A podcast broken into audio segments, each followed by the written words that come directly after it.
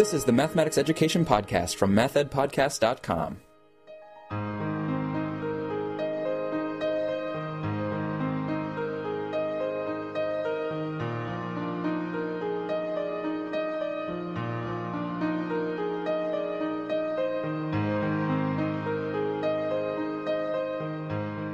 Welcome to the Math Ed Podcast. My name is Sam Otten from the University of Missouri, and today I'm delighted to have two guests from the University of Georgia. Sybilla Beckman is the Josiah Meggs Distinguished Teaching Professor in the Department of Mathematics at UGA. So Sybilla, thanks for being with us. Thanks so much, Sam. Great to be here.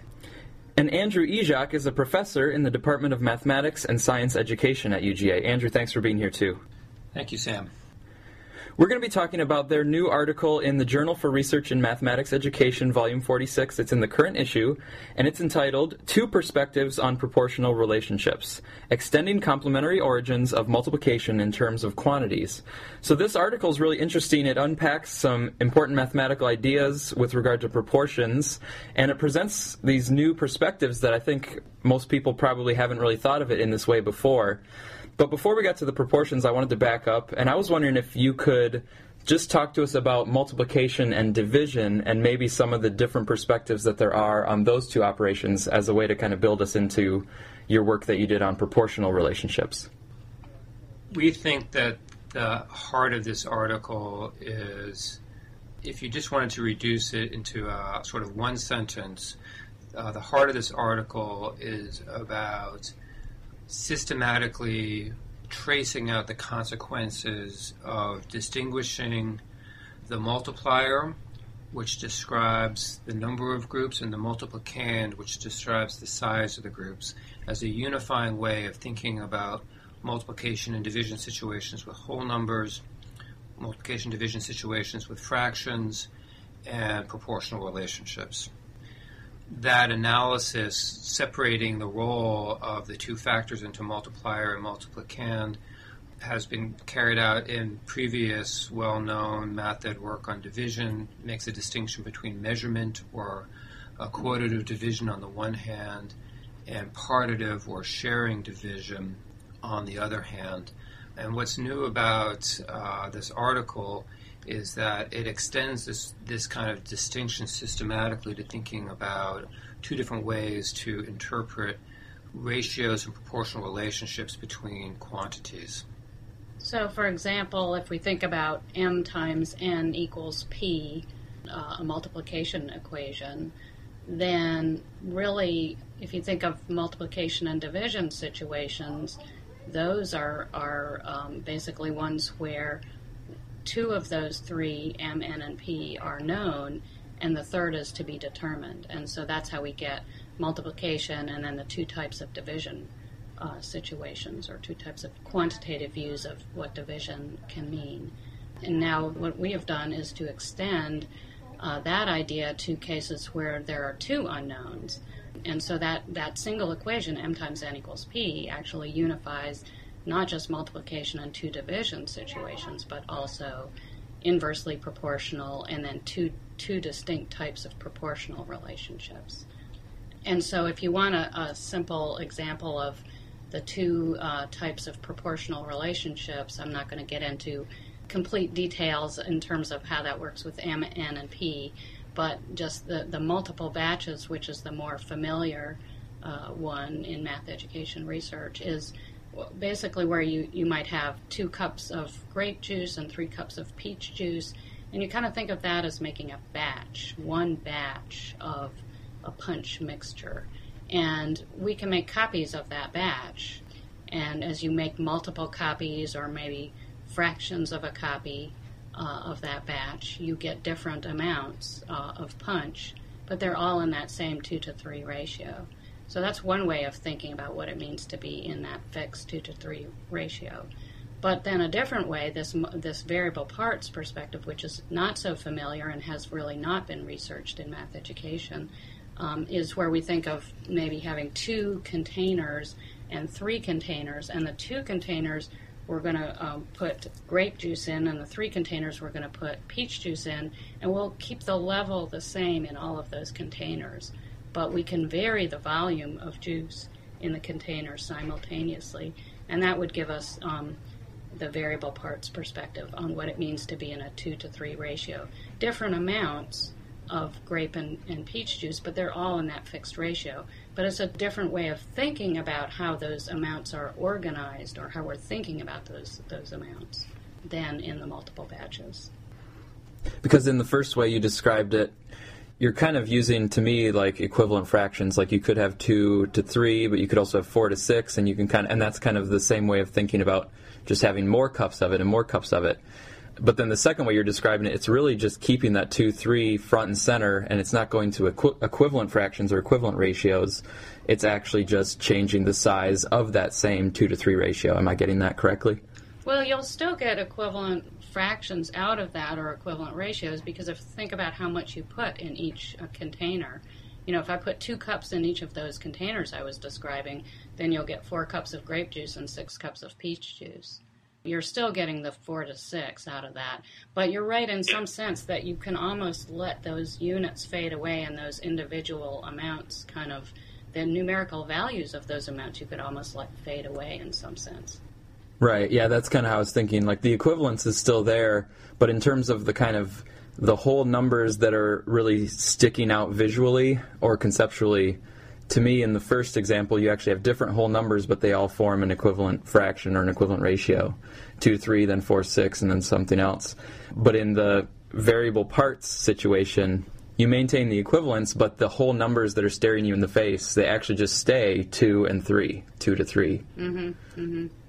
So I'm curious too about where, like you said, this variable parts and this way of distinguishing between perspectives on proportions is new as far as I know in the literature. So I was wondering where this article originated from. Usually when I'm interviewing people here, they're doing a research study, they're collecting data, and then they do some analysis, and so it's pretty clear where the article came from, but I'm curious where this article started from. Yeah, this is really different because it's purely theoretical, this article, and its origin really is back almost maybe 10 years ago or so. When I was writing one of the early editions of my book, I felt like I needed a careful mathematical definition of what it means to be in a given fixed ratio, like a 2-to-3 ratio. And when I started formulating that, I realized there had to be 2 distinct ways of defining what that means, that basically parallel the 2 distinct quantitative definitions for division, the measurement and the partitive, or the how many groups and how many in each group. And I realized that I hadn't noticed that in the literature, not that I was extremely well versed in it, but I had read some and I hadn't noticed that distinction being made in the literature that I had read. And so I went around and was telling various people about it, but people would kind of say, oh yeah, or not really, you know, engage with it. And I thought that was kind of surprising, so I kept at it, kept asking people to consider those perspectives. And really, it took a long time, obviously, to kind of get these 2 perspectives to be written about in a more careful, you know, or from a math ed perspective. So they have been in my book for quite a number of years, but it just hasn't been picked up in research. So I'm incredibly grateful to Andrew for working with me, and we pushed it way beyond what was in my book. You know, this unifying idea that we were just talking about, that's something we worked out together in the last few years. And another way that the paper pushes the idea forward is it brings in the notion of cognition. And so I was wondering if you could say a little bit about how psychological research and ideas of cognition fit in with this kind of mathematical way of thinking about perspectives on proportion. Right. So in our conversations about the 2 perspectives and in considering how to craft an article that would be appealing to JRME readership, we understood that in addition to having a mathematical analysis which mapped out sort of the terrain of possibilities, it would also be very helpful to have an argument that the range of things that were possible from a math analysis would also be sort of psychologically accessible to learners.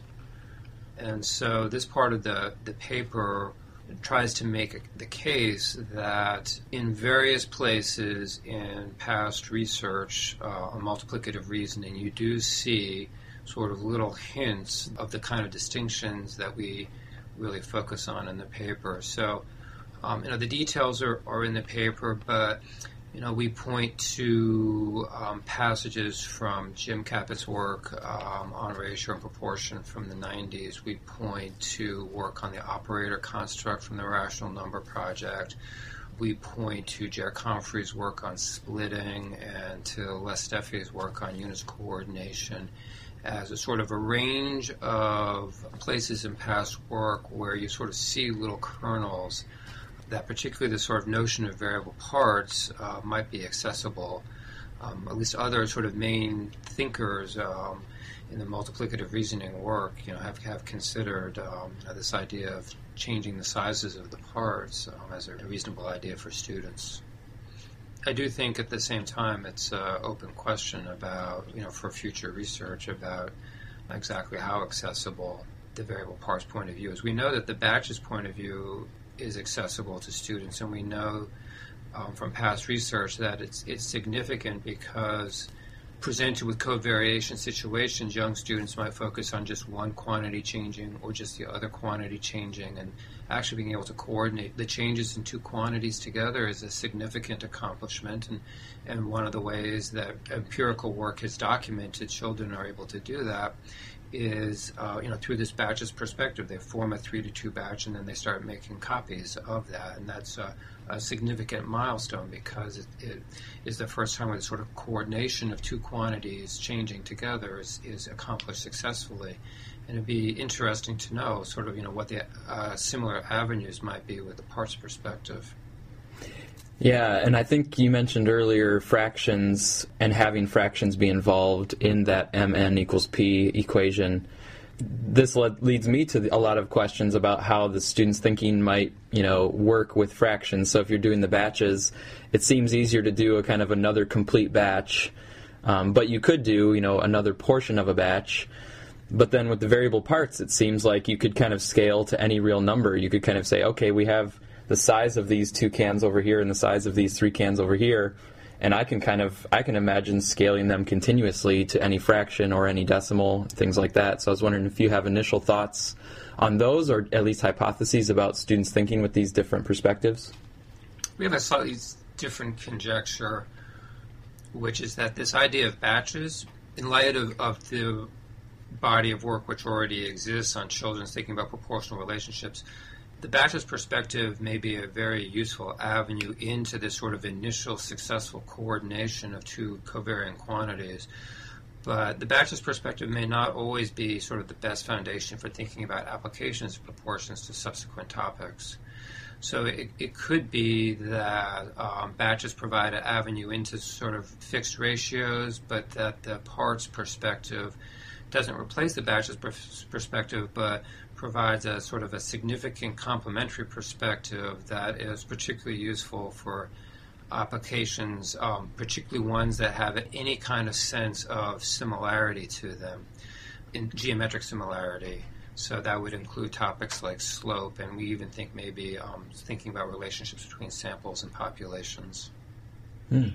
Yeah, so Sam, where you were just mentioning, you could imagine the number of parts staying fixed and the size of them varying, you can picture lots of similarity situations in exactly that way, and also even lines and slope can be connected to that kind of idea, and so we think that might be a new route into some of these difficult topics. Mm. Now earlier Andrew mentioned quite a few other bodies of literature that you connect to in your article, and I'll refer the listener to the article for those details. One that I did want to get you to comment on, though, if you could, is the idea of within measure spaces and between measure spaces, and that idea comes up in the article a few different places. So I was wondering if you could just comment on how you see your perspectives on proportions coming into dialogue with the ideas of measure spaces. Yeah, and Andrew mentioned earlier that people have researched, different ways that students may reason about proportional relationships. They may use various different strategies to get different amounts that are in the same ratio. They may use something like a building up strategy or other kinds of strategies. And one thing that we did was to make a distinction between this within measure space versus between measure space distinction and our two perspectives, the two perspectives on proportional relationships. So we actually argue in the paper that those are orthogonal distinctions, that they are very separate and very distinct. And we do that by showing that for each of the two perspectives, you can reason within measure spaces and you can reason between measure spaces.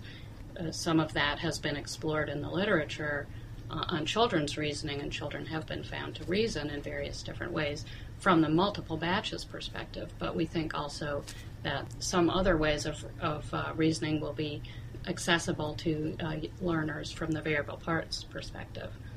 Hopefully there'll be different avenues and into some of these topics that are known to be difficult. But the other thing that I wanted to add to that was, remember earlier I was talking about how I wondered for so long why people were not accepting and were not enthusiastic about these two distinct perspectives on what it means to be in a given ratio. Because to me it's always seemed really neat. I mean, it seems really cool that there's you know, for one, it seems cool that there's these two types of division. That's cool in and of itself. And then on top of it, that there's two types of proportional relationships, that just seems even cooler. So why was everybody, you know, just kind of dismissing it or not really recognizing that it was as cool as I thought it was? And I think one possibility, and of course we don't know, but we've speculated that perhaps it was exactly this within measure space versus between measure space distinction versus the two perspectives, that people were actually conflating those two. So that was what we were trying to talk about quite carefully in the article, that those are not the same thing. They're distinct. And so hopefully this will help people see that there's this other distinct perspective. My guests are Sybilla Beckman and Andrew Izsák from the University of Georgia. We're talking about their article on proportional relationships in JRME. So I was wondering if you could comment on some of the broad implications that you see for the future stemming from this article, because this does lay a theoretical foundation and it articulates this idea on the perspectives of proportions, and it distinguishes it from measure spaces and other things like we were just talking about. So what do you see going forward from this piece? In addition to the framework that we lay out in the JRME article, we have also, for the last couple of years, been conducting empirical investigations with pre-service teachers, examining their capacity to reason with the two quantitative perspectives on ratio and proportion. Last year, we conducted pilot work that was supported by the Spencer Foundation, and we were able to use results from that pilot work to write a successful NSF proposal that's been funded by the REAL program. And in that new project, we are investigating pre-service teachers' understanding of multiplicative reasoning among quantities. And sort of the three research questions have to do with understanding kind of the ecology of multiplicative reasoning with quantities, multiplicative relationships with whole numbers, fraction multiplication, division, understanding how that serves as a foundation for reasoning or developing a capacity to reason about ratios and proportions quantitatively from the two perspectives, and finally examining how pre-service teachers might be able to apply those two perspectives to situations that sort of fall under this broad umbrella of geometric similarity, so including topics like slope and relationships between samples and populations. One feature of the project that connects to our previous conversation on these math ed podcasts is that we are using the profiles, the attribute profiles that we talked about last time, as a mechanism for selecting pre-service teachers for a series of interviews and in-depth data collection. So it's a collaboration that includes Laney Bradshaw as well. We do hope ultimately that people will pick up on these two perspectives also for work with children, not just with pre-service teachers. So we're working with pre-service teachers, but you know, it's something we think can be used across all the grade levels. And we do know that this these topics, ratio and proportional relationships, are really central and really foundational for a lot of math and a lot of science. So it is worthwhile to investigate what the affordances might be of a different way of thinking about these ideas. Mm-hmm. Well, thank you very much for bringing them to our attention. The article, again, is in the current issue of JRME in Volume 46. Before I let you go, I have one more just kind of fun question to ask. If people are interested in Andrew's alternative career, they can go back to episode 1402 when he was a guest earlier. Right now, we're recording this in January of 2015, so I can still get away with some kind of New Year's type questions. So I'll ask both of you, what are you most excited for in 2015? Well, I'm actually most excited for our research project. I think it's really fun. And, you know, I'm new to the study of cognition, and so I'm having really a wonderful time working with Andrew and learning about how to study cognition. And to me, it's just really exciting and really fun. And I just pinch myself all the time that I'm getting to do this great work and have so much fun at it. Yeah, we have a very nice collaboration, and I'm also very interested to see results out of the project, this NSF project. It's based, the primary data are interviews with teachers selected from content courses that we teach. We're just in our first round of data collection. It's sort of too soon to have, you know, preliminary results, but we're very, very interested to sort of try to trace sort of all the subtle nuances in the ways that pre-service teachers reason about this critical content, and maybe having insights about not just the two perspectives per se, but sort of more fundamentally about multiplicative reasoning. Well, Sybilla and Andrew, thank you so much for taking the time to speak with us. We appreciate your work. Thank you. Thank you.